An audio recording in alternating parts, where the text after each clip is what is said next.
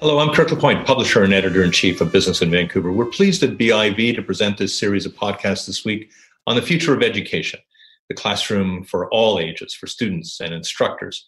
It's going to be much different in the pandemic, and our guests this week are going to discuss how it will be so. We thank the British Columbia Institute of Technology, B C I T, for its support of this series. And now to the conversation. Thanks for joining us today on our special B I V series this week on education, the impact of the pandemic and the direction of learning in the classroom. I'm Kirk LaPointe, publisher and editor-in-chief of Business in Vancouver.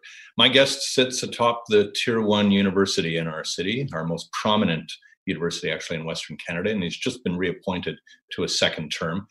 It's going to be a different one than much of his first five years. So I look forward today to my discussion with the president of University of British Columbia, Santa Ono. Thanks for joining me today. My pleasure. Uh, congratulations on the appointment. Uh, Thank you very much. Guess you couldn't find anything better. Is there any better job than this? I don't think so. U B C is a great institution and its trajectory is impressive. And uh, I've loved uh, coming back to Vancouver, where I was born. Yeah, exactly. Uh, you're you're you're a home. Uh, you're a native come home. Um, when you uh, when you can look back about six months now on how the landscape has changed, how surprised have you been at what has come to pass?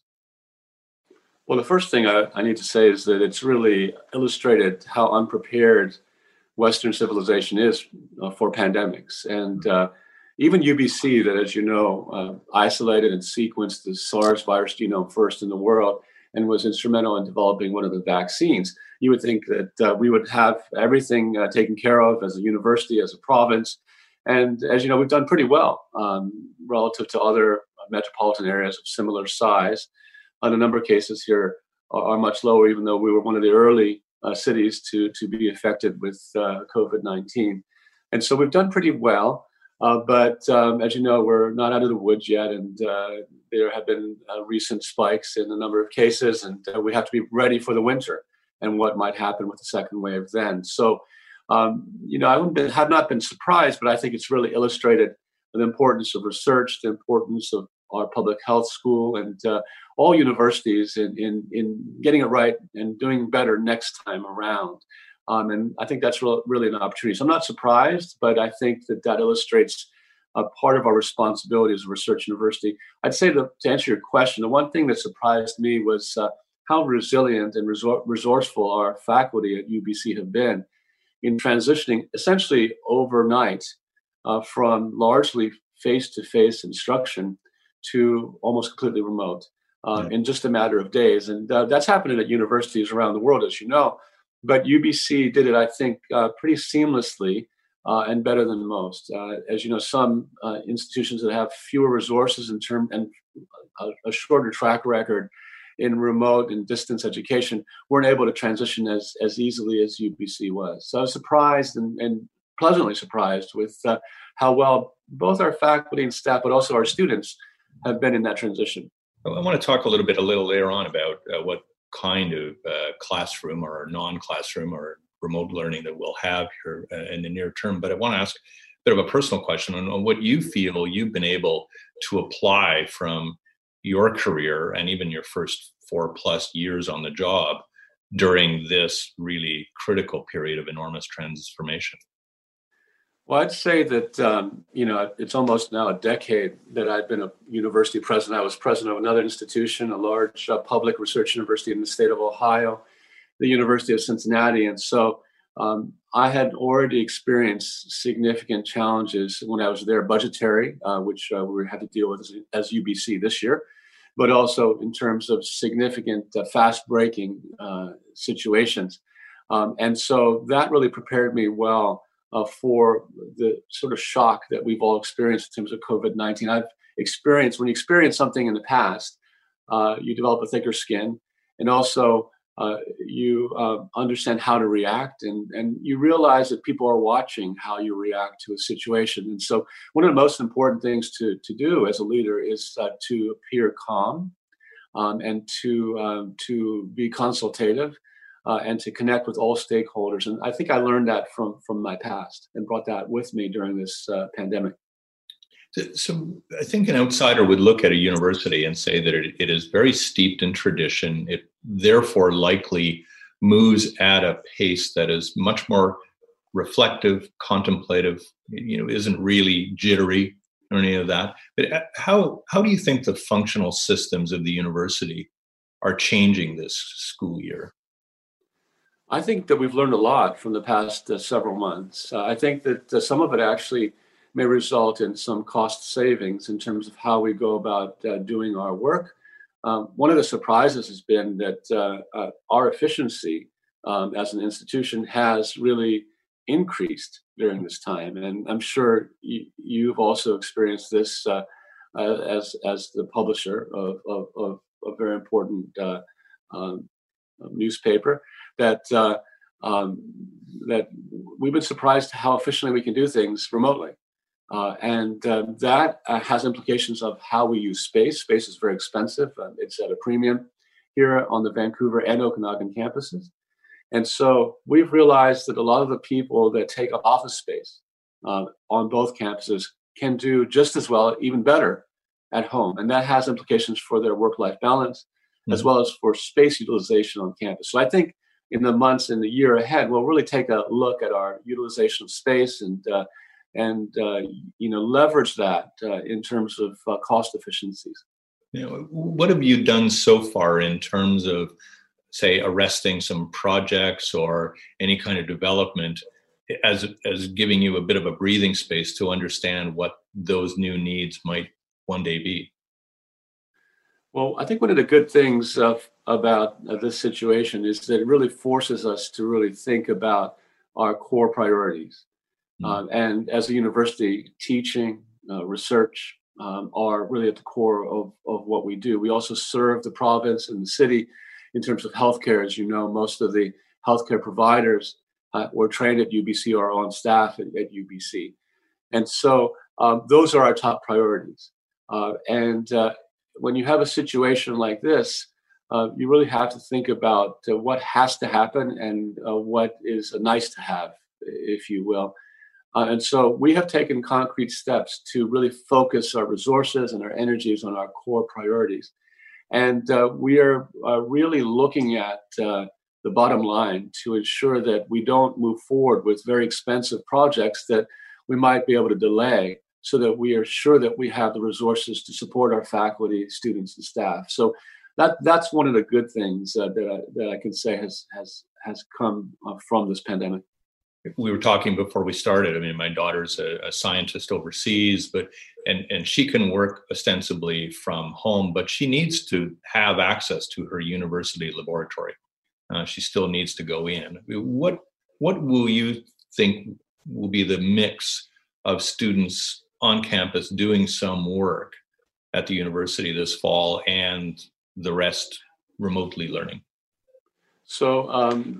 The decisions have been made over the past couple of months. And, and the first uh, thing I'll say is in terms of research and laboratories, since you bring it up, um, that's a very major activity at, at U B C. We have about six hundred sixty million direct costs, but if you factor in all the all the costs with personnel, it's almost a billion dollars of research a year mm. at U B C. So we're one of the largest research universities in the world.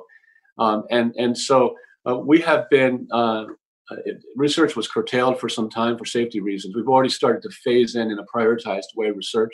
We never closed down. Uh, you may know that we were the number one university in Canada in terms of research funding for COVID. Uh, and we're doing all kinds of research uh, from antibody therapeutics to small molecule identification to block the virus infection of cells, epithelial cells. We're also uh, generating made in Canada N ninety-five uh, masks, so we're involved in P P E. Uh, so we're doing all kinds of things. That research never stopped, um, but uh, we're already phasing in uh, in a prioritized way uh, research. In terms of the actual rest of the campus, in terms of teaching, in terms of students and residents, um, to, to answer your question, um, much of our large classes will be dele- delivered remotely. Uh, that's just simply because we don't have, because they're large, we don't have spaces that are large enough to um, to abide by the physical distancing requirements that are now in place. And so those large classes will have to be done uh, remotely. Some of the smaller classes and some of the instruction that requires uh, uh, close interaction, not physically, but uh, theater and music. Uh, some other programs will have a, a face-to-face component. So um, I would say that's what teaching will look like. In terms of residence halls, um, we will see a significant drop in the number of first-year students. Mm-hmm. Uh, some of our large first-year residences that are relatively high density, like Vanier and Totem, will not actually be open. And so the first-year students that are actually on campus will be in uh, very uh, modern uh, residences such as Orchard Commons, where single occupancy uh, per room, and that there's just one bathroom per two individuals, and they'll be uh, observing regular hygiene and, and, and uh, cleanliness uh, protocols to ensure uh, that they're safe.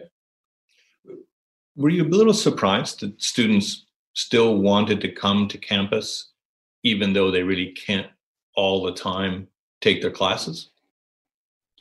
Well, it's it's actually a mixed bag. There are some students and there are some parents who don't want their their uh, children uh, to to to be on campus, and mm-hmm. so there there's that group. But I'm not surprised. You know, when you survey students across Canada, as has been done, and we have fo- focus group uh, conversations as well with our students, both incoming and, and returning.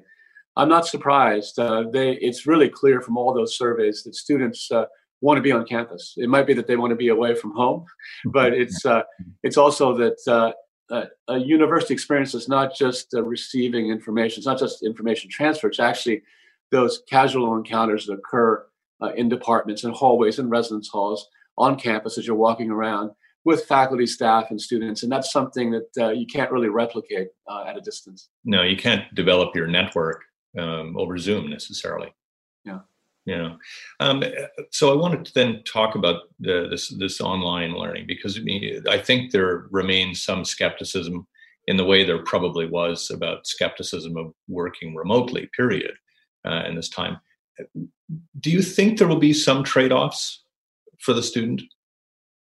Oh, definitely. Um, as, as we just finished uh, saying, there are things that you can't can't replicate, but I can tell you I'm proud of the faculty and staff and students that have been working very hard over the past several weeks and months to really be innovative about uh, remote instruction. So it's not going to just be a PowerPoint presentation and a recording of a professor. Um, there's, it's going to be much more interactive. Uh, there, we're, we're fortunate at U B C. We were one of the founding members of edX. So we have one of the most uh, robust and um, most contemporary instructional design teams. It's actually quite large. Uh, we have studios on campus, um, and we've invested as an institution about thirty-six million dollars uh, in the transition. So we're doing everything we can to make sure that uh, the instruction that is provided remotely is of the highest standard.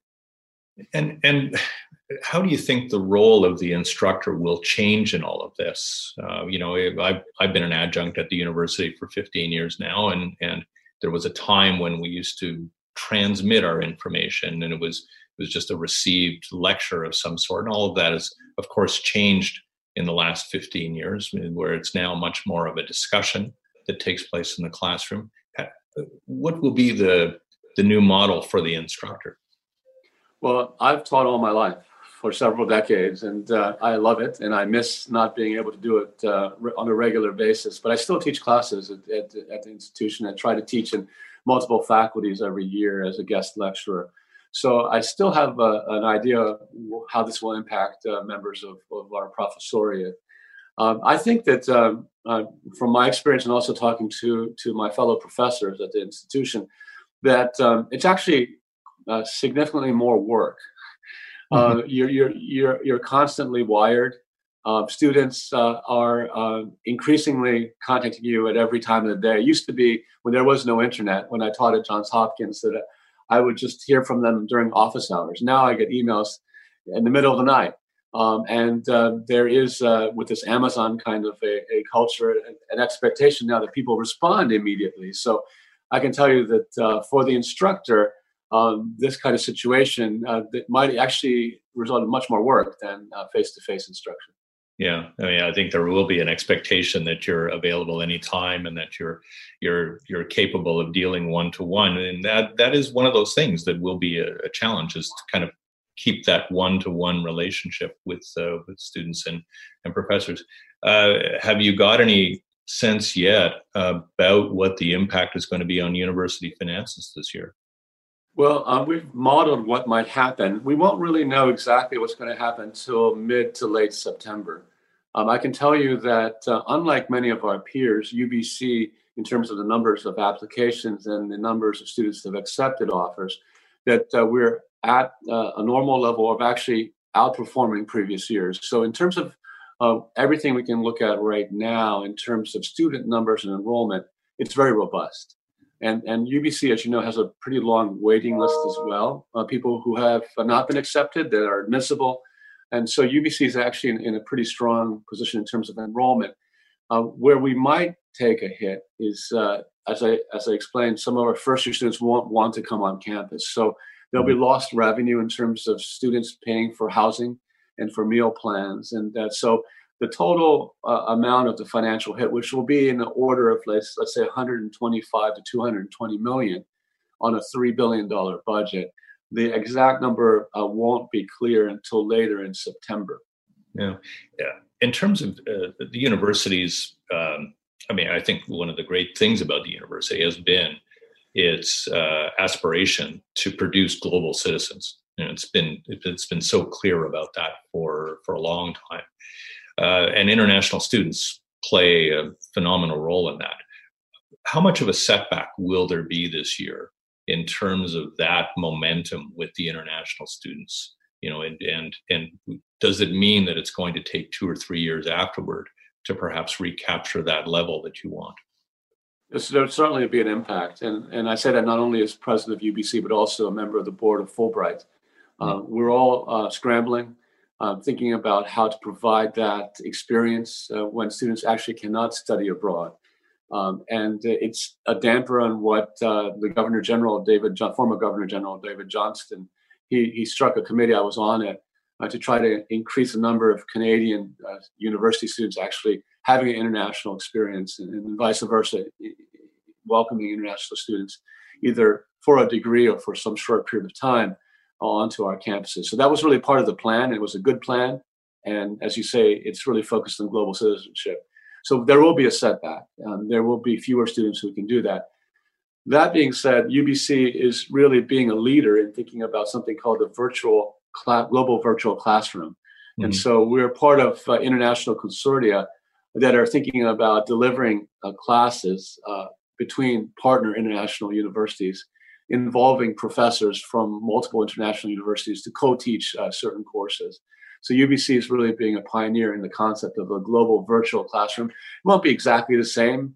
It, it won't be like you're in, you're in Pisa and you can see the Leaning Tower, or you're in Tokyo and you can see uh, the Imperial Gardens. You, you can do that virtually, yeah. uh, but it's not the same. Yeah, uh, the human psyche is such a, uh, an unusual creature. Um, does all this last until there's a vaccine? Well, you know, many, many universities at U B C and around the world, as you know, hundreds of thousands of actually laboratories, but hundreds of vaccines are, are under uh, clinical trials right now, some in, in phase three. Uh, and so there's guarded optimism that uh, perhaps at the end of this year or early in Q one that there will be a vaccine. But the one thing that people have to realize is that uh, uh, it's very unlikely that uh, that will be made available to everyone broadly. Yeah. Uh, and uh, and there will have to be a prioritization as to who gets vaccinated first. Um, and and even uh, with a vaccine that has gone through phase three clinical trials, it's not yet clear how uh, robust that will be and how long the immunity will last in, in, in a vaccinated individual. So there's a lot of question marks. And so I don't think we will be out of the woods uh, in a year. It'll be probably a couple of years. Uh, and so we're in for this uh, physical distancing and wearing masks uh, when in crowded indoor spaces.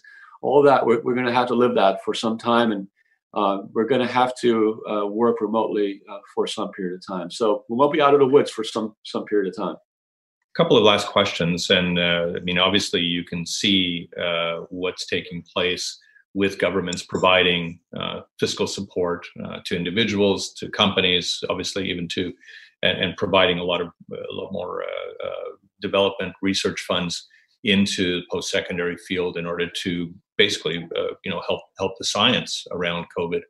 Um, but I wonder what you think will have to change in terms of the relationship of uh, of the university to provincial funding when, you know, it's it's apparent that at some point governments have got to stop that flow and find a way to even reverse it a little. Well, I'm very, very grateful for the robust and unwavering support of our Minister, Melanie Mark, and our Premier in post-secondary in B C. Um, and we are in regular conversations about, yes, how to think about our partnership. Um, I think the, the future, the, the restart of the B C economy is going to really require universities uh, doing even more, rolling up their sleeves and, and thinking about their role in, in, in, in talent uh, um, and in providing talent for, for businesses, uh, for each of the different professions. And I think that uh, through our membership in, in organizations such as the Business Higher Education Roundtable, that uh, U B C will be very much part of, of that new paradigm of, of partnership between government, between industry, and, and universities. Universities, I should say, however, have to be places where um, you know, fundamental inquiry and research occurs. As you know, those vaccines that we're so dependent upon uh, require universities such as U B C and Johns Hopkins, Imperial, Harvard, uh, doing fundamental research. Uh, only in understanding the, the immune system uh, can you develop uh, new responses to viruses that are very tricky.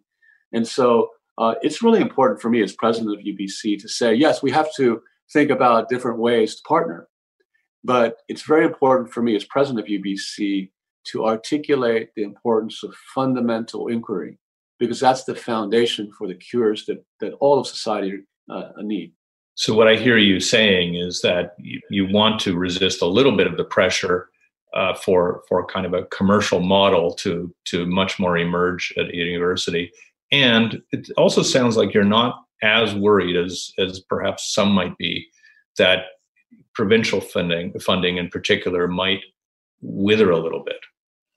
You know, we've had very, very uh, honest and transparent conversations uh, with the Premier, the Deputy Premier, with the Minister for Advanced Education.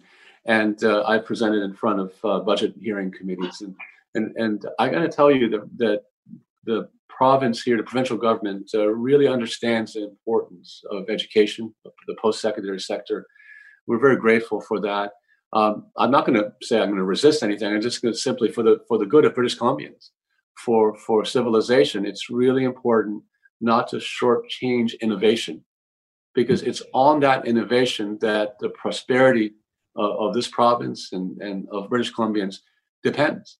And uh, it's my responsibility to, to say so. It's also my responsibility, as you've heard me say, on things such as C B C ideas, that um, some people might say, what's the, the importance of humanities and social sciences? Well, uh, I, I argue that um, teaching uh, ethics, Uh, the importance of, of social good is incredibly important, because we're educating the future leaders of this nation and other nations. And uh, the decisions that, that they make uh, have will have significant consequences for peace and justice in, in, in, in this world for years to come. So that has to continue at yeah. universities. Last, last point, uh, um, you know, and you may not want to speculate on this, but we have nearly two dozen degree-granting institutions in this province. Would we expect naturally for there to be a bit of a shakeout as a result of the pandemic on on which ones are going to flourish and which ones are going to uh, suffer a little bit? You know, which courses might be eliminated and faculties that would have to be rolled in, in certain cases. You know, is there is there a restructuring, you think, about to take place?